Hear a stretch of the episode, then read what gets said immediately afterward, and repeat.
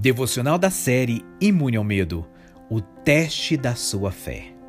A Escritura nos diz que o teste da nossa fé virá e nos explica o porquê em 1 Pedro capítulo 1, verso 7. Para que a prova da vossa fé, muito mais preciosa do que o ouro que perece e é provado pelo fogo, se ache em louvor e honra e glória na revelação de Jesus Cristo. Eu me lembro de quando passei por um grande teste de fé. Eu estava sentado ao lado da minha cama no Malawi, num quarto de um albergue batista que custava 3 dólares a diária. Eu tive que me sentar porque parecia que um raio tinha caído na minha cabeça. Eu tinha acabado de receber um telefonema urgente do nosso escritório em Frankfurt, na Alemanha. E essa ligação trouxe notícias devastadoras. Estávamos centenas de milhares de dólares no vermelho. Como isso poderia ter acontecido? No início daquele mesmo ano, o Senhor me garantiu que seria um ano de 12 cestos cheios, um cesto para cada mês. Eu não conseguia entender como é que estávamos com esta dívida. Senhor, eu disse, por quê? O Senhor disse que teríamos cestos cheios, mas todos os nossos cestos estão vazios. Como é que pode?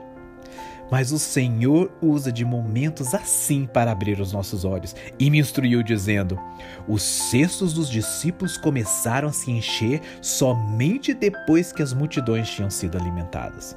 Continue alimentando as multidões com a minha palavra e eu me encarregarei de encher os seus cestos. Eu fiquei maravilhado.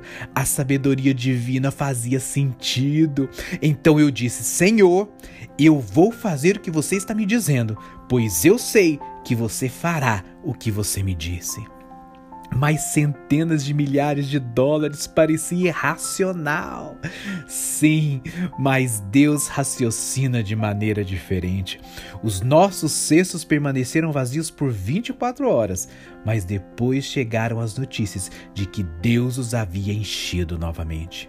O ano terminou sem dívidas, continuamos alimentando as multidões com a palavra de Deus e o Senhor continuou nos dando sua provisão.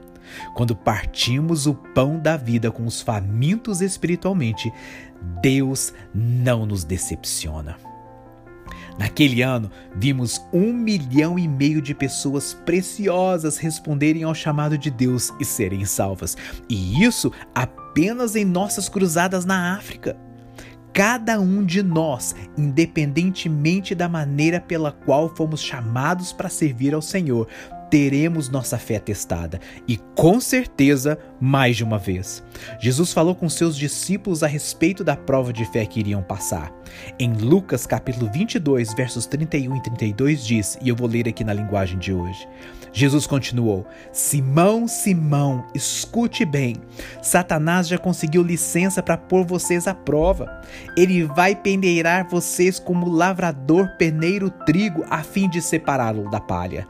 Mas eu tenho orado por você, Simão, para que não lhe falte fé e que quando você voltar para mim, anime os seus irmãos. Jesus sabia que Simão Pedro estava prestes a enfrentar um dos maiores testes de fé da sua vida.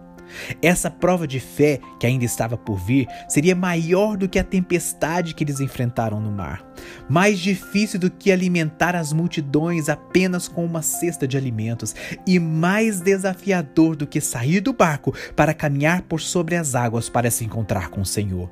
No entanto, Jesus orou por Simão para que sua fé não falhasse e que, quando ele voltasse aprovado desse teste, ele pudesse fortalecer as pessoas ao seu redor. Do mesmo jeito que Jesus orou por ele, para que a fé de Pedro não falhasse, ele está orando para que a nossa fé não falhe também. Devemos nos apegar à nossa fé. Em todos os momentos de tribulações e provações, em todas as circunstâncias, Jesus está intercedendo por sua igreja, para que continuemos a confiar nele, permanecendo firmes em sua palavra e olhando para cima, para ele. Salmo 121, verso 1 e 2 diz: Eleva os meus olhos para os montes, de onde me vem o socorro? O meu socorro vem do Senhor, que fez os céus e a terra. Quando passarmos por todos os tipos de provações e a nossa fé estiver sendo provada pelo fogo, devemos olhar para os céus e fixar os nossos olhos em Jesus, nos mantendo firmes na nossa fé e confiando que a nossa ajuda vem do Senhor. Nós vamos passar por esse teste de fé e chegaremos do outro lado mais fortes do que nunca e caminharemos em frente, encorajando o resto dos santos. Que Deus te abençoe. Se você foi ministrado e abençoado com esta palavra, compartilhe com um amigo ou parente eu sou Emerson Rocha da Cefam Brasil, Ministério do Evangelista Daniel Colenda, do fundador Reinhard Bonk, e eu compartilhei com você aqui uma devocional compilada do livro do evangelista Reinhard Bonk titulado Evangelismo por Fogo.